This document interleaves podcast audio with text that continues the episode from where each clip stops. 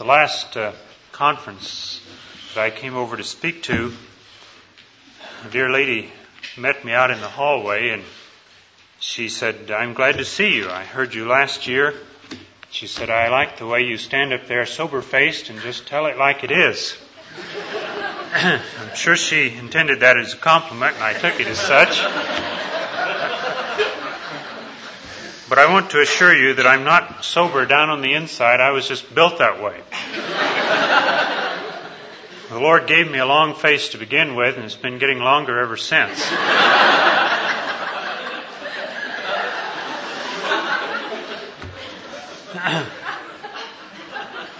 Our topic this morning is the quiet time. And in order to begin this topic, we need to, first of all, answer the question, what is a quiet time? Now this may seem very elementary, but we can't take anything for granted. I recall a number of years ago, there was a dear girl that came to live in the home of one of our NAV reps. And so the first morning or so after she was there, after they had done the breakfast dishes, the the NAV wife in the home said, uh, why don't you go upstairs and have a quiet time? And so she went up and uh, she proceeded to write some letters. Because you see, the term quiet time just simply didn't communicate anything to her. She just thought it was a time when all the house was quiet and you do what you please. Our point is not to smile at this young girl who has since then become a dear woman of God, but it's to emphasize the fact that we can't take anything for granted when we talk about this subject of quiet time. And in order to answer our question, what is a quiet time and what is the purpose of a quiet time, I'd like to direct our attention to Exodus, the 33rd chapter. Exodus chapter 33. The passage that we're going to be looking at this morning is not intended as an illustration of a quiet time, but there are a number of phrases in this particular passage that help us answer the question, what is a quiet time? And then the second question that we want to answer, what is the purpose of a quiet time? Exodus chapter 33, beginning with verse 7. Now Moses used to take the tent. By the way, I'm reading from the Revised, and so whatever translation you happen to have, you just follow along in your particular one. Moses used to take the tent and pitch it outside the camp, far off from the camp, and he called it the tent of meeting. And everyone who sought the Lord would go out to the tent of meeting, which was outside the camp. Whenever Moses went out to the tent, all the people rose up, and every man stood at his tent door and looked after Moses until he had gone into the tent. When Moses entered the tent, the pillar of cloud would descend and stand at the door of the tent, and the Lord would speak with Moses.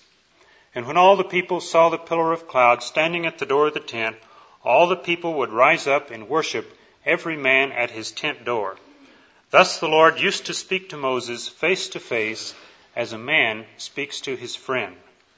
When Moses turned again into the camp, his servant Joshua, the son of Nun, a young man, did not depart from the tent.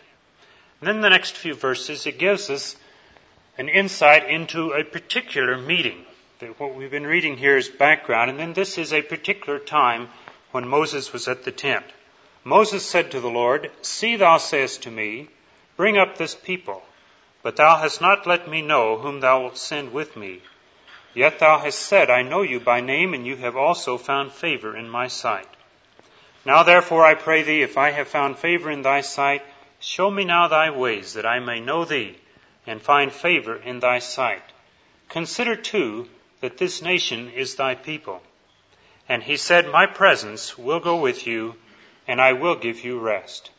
And he said to him, If thy presence will not go with me, do not carry us up from here. For how shall it be known that I have found favor in thy sight, I and thy people? Is it not in thy going with us, so that we are distinct, I and thy people, from all other people that are upon the face of the earth? Now, as I mentioned, we find in this particular passage, which gives an incident in the in the history of the nation of Israel just after they Moses had been up on the mountain and they had made the golden calf and had worshipped it. Some interesting insight into the relationship between God and man that will help us to understand what a quiet time is and what its purpose is. And first of all, I want to direct your attention to verse 7, where it says that Moses called the tent a tent of meeting. And everyone who sought the Lord would go out to the tent of meeting, which was outside the camp. A quiet time is first of all a time of meeting between you and God. Now you do not have to go to a particular place. It, this was their custom in that particular time because the glory of God and the presence of God was uniquely present there in the, in the tent. But it's a time of meeting between God and man. Now we usually think of two elements that comprise a quiet time. We think of a time in the Word, in the Bible, and we think of a time of prayer. But these are the elements. But a quiet time is essentially a time of meeting, a time of fellowship between you and God. Now, there are many styles, there are many variations, there are many approaches, and perhaps you'll be discussing some of these in your discussion group on the quiet time. But when you boil it all down, a quiet time is to be a time of fellowship between you and God. Now, the other thing here that we notice in verse 11, it says that the Lord used to speak to Moses face to face as a man speaks to his friend. And to me, this is one of the most marvelous passages in the whole Bible. That the eternal God, who created all the, the universe and everything that is within it and sustains it by the power of his great might, would condescend to come down, as it were, and speak to a man face to face as a man speaks to his friend. And yet, it says here that this was the case between God and Moses. And this can be the case between you and God in a quiet time. And this is what a quiet time is. It is a time of meeting. It is a time when you speak to God and a time when He speaks to you, and it's on a friend basis. In John 15:15, Jesus said to his disciples, Henceforth I call you not servants, for the servant knoweth not what his master doeth, but I have called you friends, for all that I do I've made known unto you. And Jesus calls us his friends, and in fact, it, it goes even deeper than that. We have a relationship with God as children of God. We are members of His family. We are heirs of God and joint heirs with Jesus Christ. And all of these phrases have the connotation of an intimate relationship with God. We have a little boy, a little four-year-old boy in our family, and he's very much a daddy's boy, and I'm kind of happy about this. And, you know, I decided I'm just going to enjoy it while I can, well realizing that the day will probably come when uh, it will not be that way. I hope it doesn't. But uh, every morning, after he gets dressed, he wants me to come in and pick him up and carry him downstairs to breakfast. And you know, I don't know. Uh, he's plenty able to. He can get down those stairs a lot faster than I can, and back up again, as far as that goes. But there, there is an intimate fellowship that is based on a relationship. He is my son. I am his father. And he enjoys that time, and so does dad. You know, just that brief, a few seconds, walk down to the breakfast table. And then, well, I know this morning, you know, as, as I picked him up, he hugged me around the neck, and when we got down to the table, he didn't let go. And so we just stood there for a minute or two, and we just enjoyed each other's company.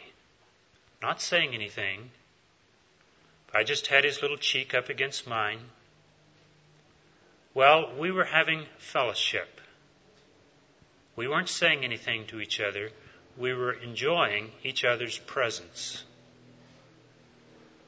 And this is an essential element of a quiet time, is to enjoy the presence of God and He enjoy yours. Now, He enjoys your presence. And we have the privilege of enjoying His. But notice that God spoke to Moses as a man speaks to his friend. Now, it's true that there is that communication. And this is where the word and, the pr- and prayer do come in. Uh, God speaking to us through His Word. The only, the only way that God has chosen to speak to us is through His Word. The Spirit of God taking His Word and making it, as it were, come alive.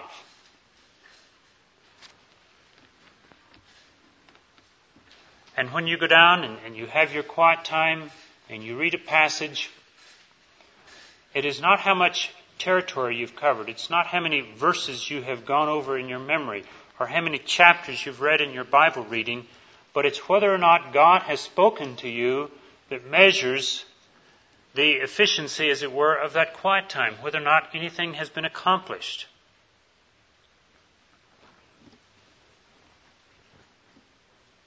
Let me just direct your attention to a couple of passages that David had to say about the Word of God. First of all, in Psalm 19.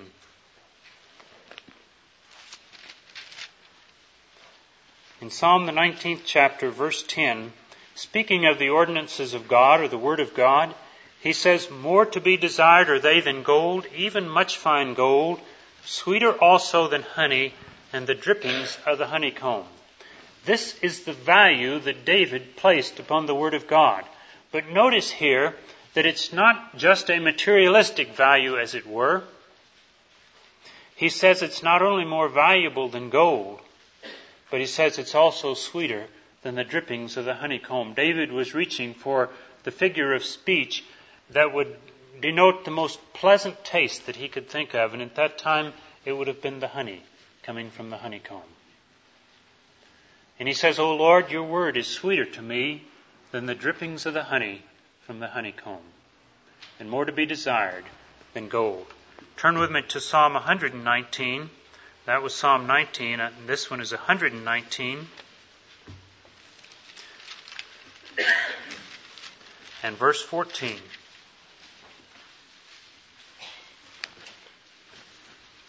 Psalm 119, verse 14. In the way of thy testimonies I delight as much as in all riches. Now again, I don't want to put the stress on the riches, other than to just say we need to stop and realize how rich we are when we have the Word of God. But the word that I want to draw your attention to is this word delight. He says here, in the way of thy testimonies I delight. I enjoy your word. And this is to be our experience as we have a quiet time, as we meet with God, as a man speaks to, to God and God to man, as friend to friend, our experience is to be that the Word of God becomes a delight to us.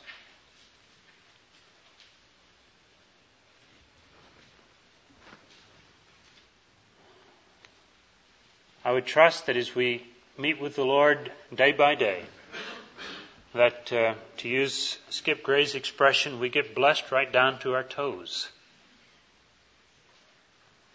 This should be the kind of a fellowship, the kind of a communion that we have with God, and this is what a quiet time is.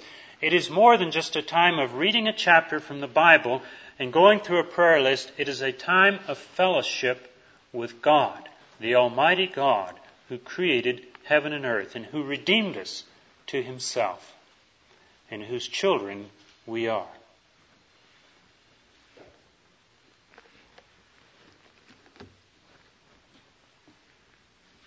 Now, we've talked about the Word of God, that it should be a blessing to us. As God speaks to us day by day from His Word, it should thrill our souls. But a quiet time is also a time when we speak to God. This is the other side of the coin, so to speak, the prayer side.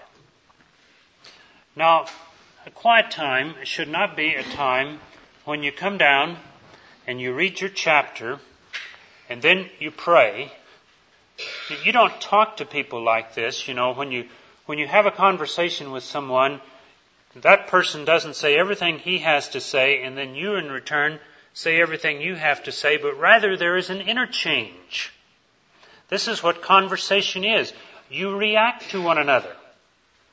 And just so, in a quiet time, as you read the Word of God, react with God in this. Where you read a verse and you see something there, stop right then and talk to God about it.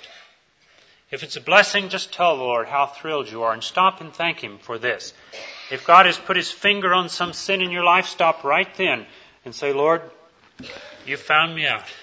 Here it is. I confess it. Help me to put it away. Whatever it is that you see in the scripture, stop right then and talk to God. And so I find that my prayer time is a kind of a, my quiet time is a kind of a back and forth type of a situation.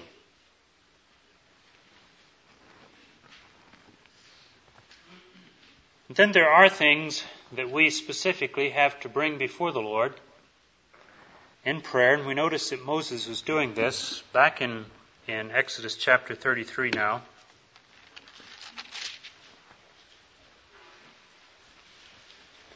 Beginning in verse 12 here, Moses had some serious business to discuss with the Lord. But I want you to notice here that even this is a conversation.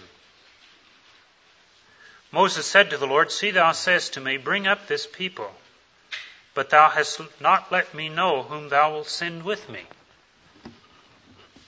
Moses was concerned that God was going to, as it were, uh, remove his personal presence, his Shekinah glory, from the children of Israel and was just going to send them to the promised land led by an angel or something like this. Moses was deeply concerned about this and he said, No, Lord, in effect, he's saying, this just isn't going to work. And you notice here that he and God kind of went back and forth. They had a conversation. And so I would suggest that even in your prayer time as you pray, that you give God an opportunity to speak back to you, bringing to your mind uh, thoughts from the scripture, maybe that which you've just read, or maybe from some verse that you've memorized in the past. This morning, uh, I went to work and and just you know Monday morning, eight o'clock, I was hit smack dab in the face with a problem. And some of you men smile knowingly. Uh, it seems like these things have a way of developing over the weekend. And uh, it, it kind of bothered me. And I might as well be honest with you.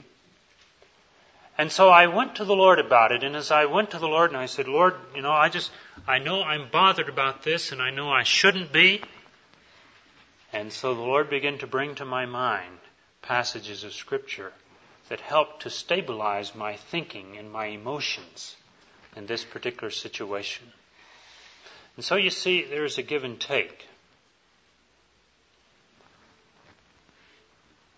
And so a quiet time is a time of meeting with God as friend to friend.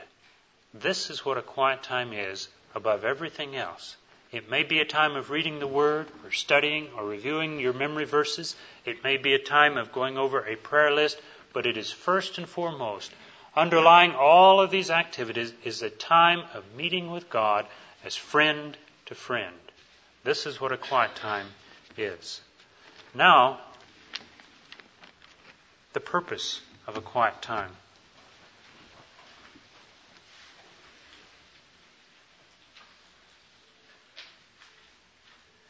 In verse 13, Moses says to God, Now therefore I pray thee, if I have found favor in thy sight, Show me now thy ways, that I may know thee and find favor in thy sight. Consider too that this nation is thy people. I see in this, these remarks of Moses two essential purposes of a quiet time. The first is to know God. We come to know a person by spending time with that person. The word fellowship, I looked it up the other day in Webster, and it says fellowship, first of all, it speaks of people who are involved in the same thing. They're on the same wavelength, so to speak. This is the basis of fellowship. But then it said fellowship is personal, intimate conversation. Personal, intimate conversation. Now, I dare say that no one knows you like your spouse. You're, if you're a man, no one knows you like your wife. If you're a wife, no one knows you like your husband. And sometimes I'm absolutely shocked to find myself baring my heart to my wife the way that, it, that I do. You know, I can't believe that I would just open the inner recesses of my heart like this and let some other human being know what's down inside. My fears, my frustrations, uh, my joys, and all of these things. But I find myself doing this. Why? Because we have this personal, intimate contact. We have fellowship one with another.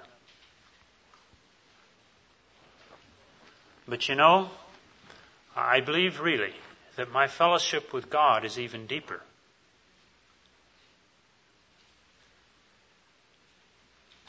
Because I'm sure that there are things that I discuss with God that I have not yet discussed with my wife.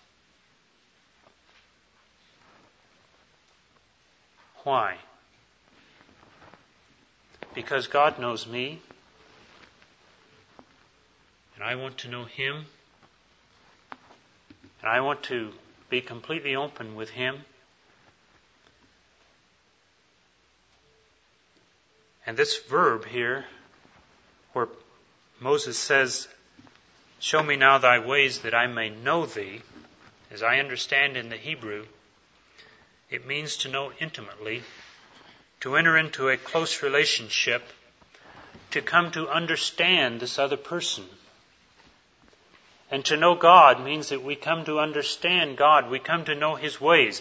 I mean, we understand Him, and I use that in a qualified sense because there is a sense in which God is incomprehensible. He's infinite, and we can never fully understand Him. But it's sort of like Paul said, to know the love of God which passes knowledge we can come to understand the God who cannot be understood. But we come to know His ways. We come to know His actions. We come to see the way that He does things.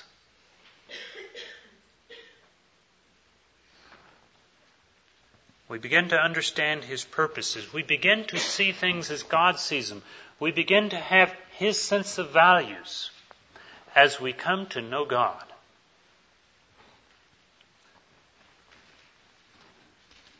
The navigators have a motto it's to know Christ and to make him known. And I recall, as a young naval officer in the Navy, a Christian, but struggling to live a Christian life and not having very much success at it, coming into contact with a group of young men who had a vitality and, and just a life. And as I watched these men and, and as I was around them, I realized that my concept of Jesus Christ was someone who was way up in heaven someplace. He was my Savior. He'd come down to earth and now he'd gone back. He was my Savior, but that was about it. But for these men, Jesus Christ was obviously their friend. They had contact. They had communication. They had fellowship with Him. And this is the thing that attracted me to this group of young men. The fact that they really did know Jesus Christ.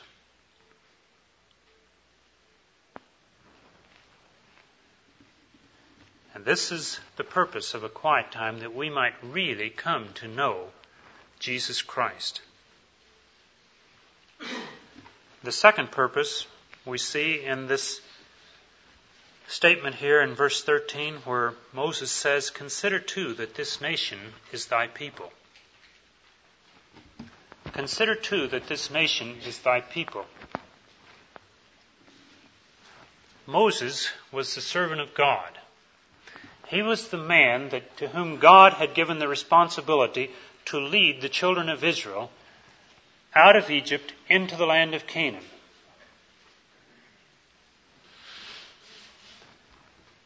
But Moses wasn't the, you know, uh, Truman had that uh, expression, the buck stops here. You know, he was the, the last one when a difficult question would come up, you know, and it was passed right on up the line. Well, he didn't have anyone else to pass it to. Well, Moses was no Truman. He had someone else to pass it to. Now, most of us uh, are in a situation where we have someone in a position of authority or leadership over us. Just about regardless of how high you go up in, in the hierarchy of, of a firm or corporation or an organization or something, there's still someone else that's above you. And for Lorne Sanny and the Navigators, it's the board of directors. Well, Moses had someone above him. And the wonderful thing about having someone above you is not that they exercise authority over you, but that they are there to help you. Sanny has always said, he said, I like to turn the organizational chart upside down and picture myself on the bottom helping all the other staff do their job instead of this picture being on top, you know, kind of pressing down. We need that person who's in authority over us. And Moses needed God. You see, he was the agent of God. He had some business to discuss with God because he was in God's business. And so he says, Now, Lord, consider the fact that these people are your people. Whatever happens to them ultimately comes back on you. It reflects on your glory. It reflects on your power. Back in the 32nd chapter, when um, he was praying before, and these people were really in trouble, and it's taking several chapters to get them out of it. But in the 32nd chapter, here beginning with verse 11, uh, he's reminding God that if God just destroys this people, that then all the heathen nations are going to say, well, he destroyed them because he couldn't bring them into Jordan. And Moses is in effect saying, Now, Lord, remember, these people are your people. What happens to them reflects on your glory one way or the other. He was talking to God about God's business. And this is the other purpose of our quiet time when we come to talk to God about God's business. Now you say, but what if I want to pray about my children? That's God's business. God has a stake in your children that, in a sense, is far greater than your stake. You say, I want to pray about my ministry. That's God's business. And just as I go to Rod Sargent to discuss with him the financial affairs of the navigators, he is the executive vice president and the one to whom I report. Or I'm also the, the uh, corporate secretary responsible for all legal affairs, and so I may go to Rod and discuss with him a particular legal problem that we have. Why? Because it's his problem too. And you involved in God's business, and the business of making disciples, you go to God and discuss with Him His business. That particular aspect of His business that you are involved in. Because you see, we have a twofold relationship to God.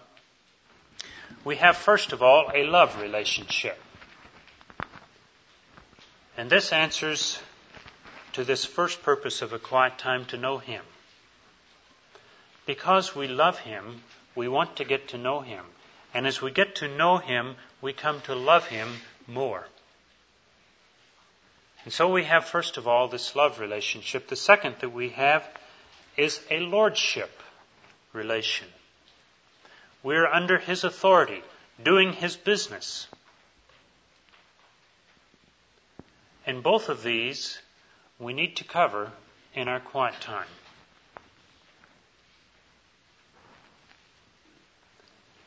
Now I want to give you a few suggestions on how to have a quiet time. For many of you, this will be review. Perhaps for some, it will be some new thoughts. But first of all, we need a regular, fixed time in the schedule of our life. We are simply too busy to just fit it in. Say, well, when I get a break, I'm going to sit down and have some fellowship with the Lord. Well, the break never comes. And so we need to give priority. We need to fix a time in the schedule of our life when we have fellowship with God. Now, this is not to say that we're not to fellowship with God the rest of the day, but we need this particular time. Rod Sargent and I have a fixed time once a week when we get down, get together, and we discuss at length various things. But we also have frequent contact during the week as things come up. But it is that regular, fixed time that really forms the basis of our relationship, that enables us to, to do business the rest of the week just like this, because we understand each other. We know how the other one thinks. Because we have taken time to spend time with each other. And so it is in a quiet time. It forms the basis, the foundation. When we get to know God, and as we get to know Him, then we find that we can have frequent interchanges with God throughout the day. Now, when is this time to occur? I don't want to be dogmatic on this, but I do want to be strong. And I strongly suggest that it be the first time of the day. Unless there's some compelling reason why this doesn't work out for you, I urge you to seriously consider this first time of the day before breakfast. In Psalm 5:3, David says, "O Lord, in the morning thou dost hear my voice; in the morning I prepare a sacrifice for thee and watch." It's pretty evident that David had this fixed time of the day, first thing in the morning when he got up and he had time with God. It said of Jesus in Mark 135 that rising up early in the morning he went out and departed into a solitary place and there he prayed.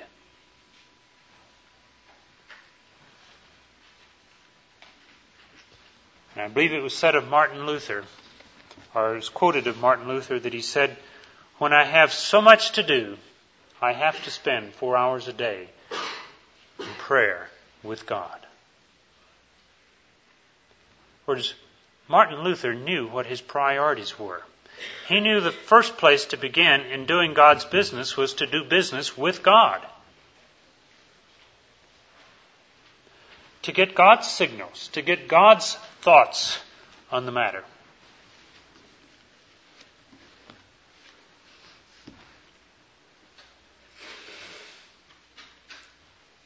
Last Saturday, I had a rather significant decision to make. And uh, I woke up about 5 o'clock, realizing that, you know, today was the day of truth. It was the day when this decision had to be made one way or the other. And I went down into the family room and sat down and opened the Bible. And the Lord directed my thinking, and when we had finished, the Lord had given me a very clear sense of direction.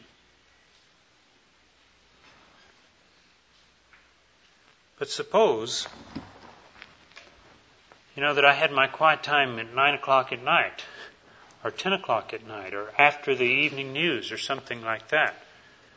You know, then I've, I've gone through the day without first getting my heart, my mind prepared with the Lord. This morning, as I went down for my quiet time, uh, the message that I felt led to give this morning was already here in my notes. And so I opened the Bible to the passage where I'm reading right now. But as I, as I read a couple of three chapters in 1 Corinthians, just time and again, God spoke to me about the session with you this morning. You see, God was giving a sense of direction.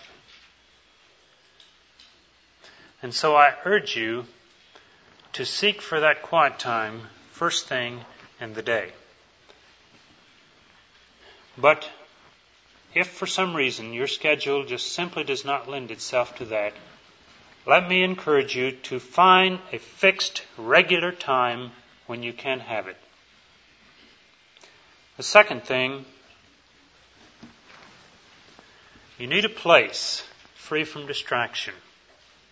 A place free from distraction. When I was in the Navy, it always used to be a challenge to sailors in the Navy aboard ship where you have about 300 men on a ship that's 300 feet long and about 30 feet wide to find a place that's quiet and free from distraction. And, uh, you know, guys would crawl down in gun tubs. They would go down in a little generator room and, you know, they could stand the noise of the generator as long as there were no other people to distract them. And if fellows in the Navy can find this place, then surely you and I can find such a place around our home that's free from distraction, where we can concentrate, where we can be alone with the Lord. Remember in Mark 135 it says that Jesus went out into a solitary place and there he prayed. By the way, when the weather's nice, it's not a bad idea to go for a walk. In the early morning hours, you won't find anybody else up at that time except the milkman. And uh, it's really a great way to have a quiet time. And then the next thing you need is a flexible plan. A flexible plan. You first of all need a plan so that you don't waste time getting started. You don't come to your quiet time and you say, well, let's see. Now, where in the Bible can I read today? And you just kind of open, you know, and put your finger. Rather have a plan so that you come and you say, well, yesterday I stopped at 1 Corinthians 3, so this morning I'm going to open to 1 Corinthians 4. But notice I said a flexible plan. Someday, God might lead you to jump over to 1 Corinthians 10 that morning. And if you feel strongly led to read in 1 Corinthians 10, don't say, well, Lord, I'd sure like to do that, but you know my schedule calls for chapter 4 this morning. The purpose is not to get through your Bible reading and check off a few things on your Bible reading chart. The purpose is to meet with God as friend to friend.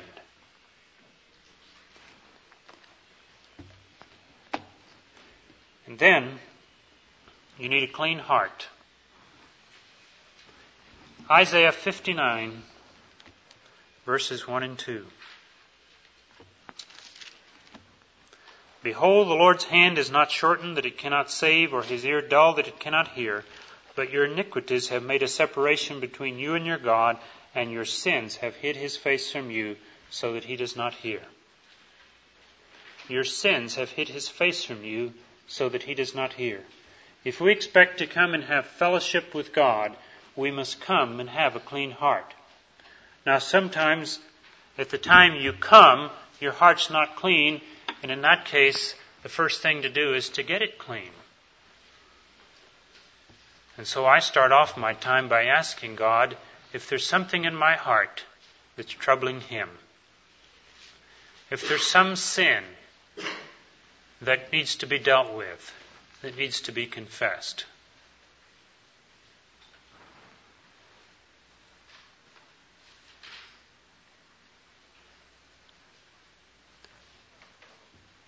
And then I pray that God will give me insight into His Word, into His ways, the prayer of Moses, that I may know thee.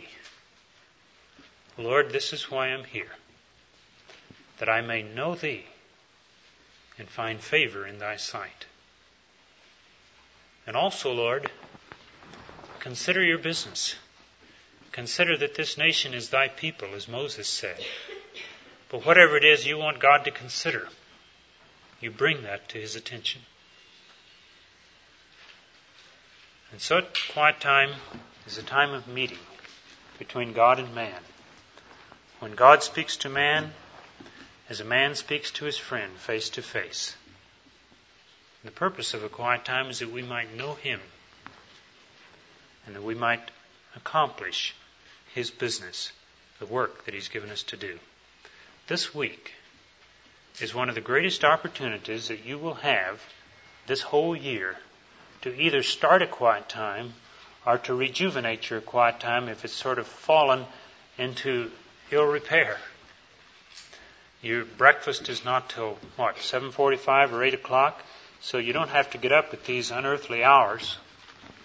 You can you can get plenty of sleep and you can still get up and get out there on the side of the hill or under one of these trees and have a wonderful quiet time with God. may God help us to do that this week. Let's pray.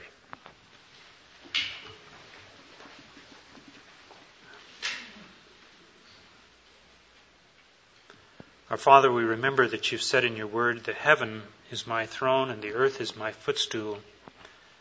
Where is the house that you build unto me? For all these things have mine hand made, and all these things have been. But to this man will I look, even to him that is poor and of a contrite spirit, and trembleth at my word.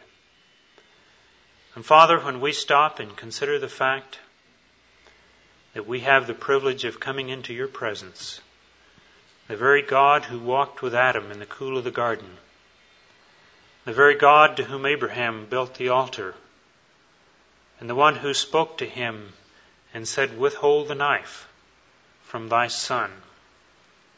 And we come right down through the pages of the Bible, through the history of your dealing with people and we see all of these marvelous stories, these marvelous accounts of your personal interaction in the lives of your people. And then we come down to ourselves today and realize that we have the privilege of entering into the presence of the same God. Lord, we're overwhelmed. We confess that we're unworthy. We pray, our Father, that as we look into Thy face, that we might have, in fact, a poor and a contrite spirit, so that you would be pleased to dwell with us. We thank you this morning for the grace that you've given to us through Jesus Christ, for the privilege of being your children through Him, and because of Him to enter into Thy very presence. Now, Lord, this week we pray that you would help each one of us here in this room to experience thy presence in a quiet time day after day, that we might come to know you better. We ask in Jesus' name, amen.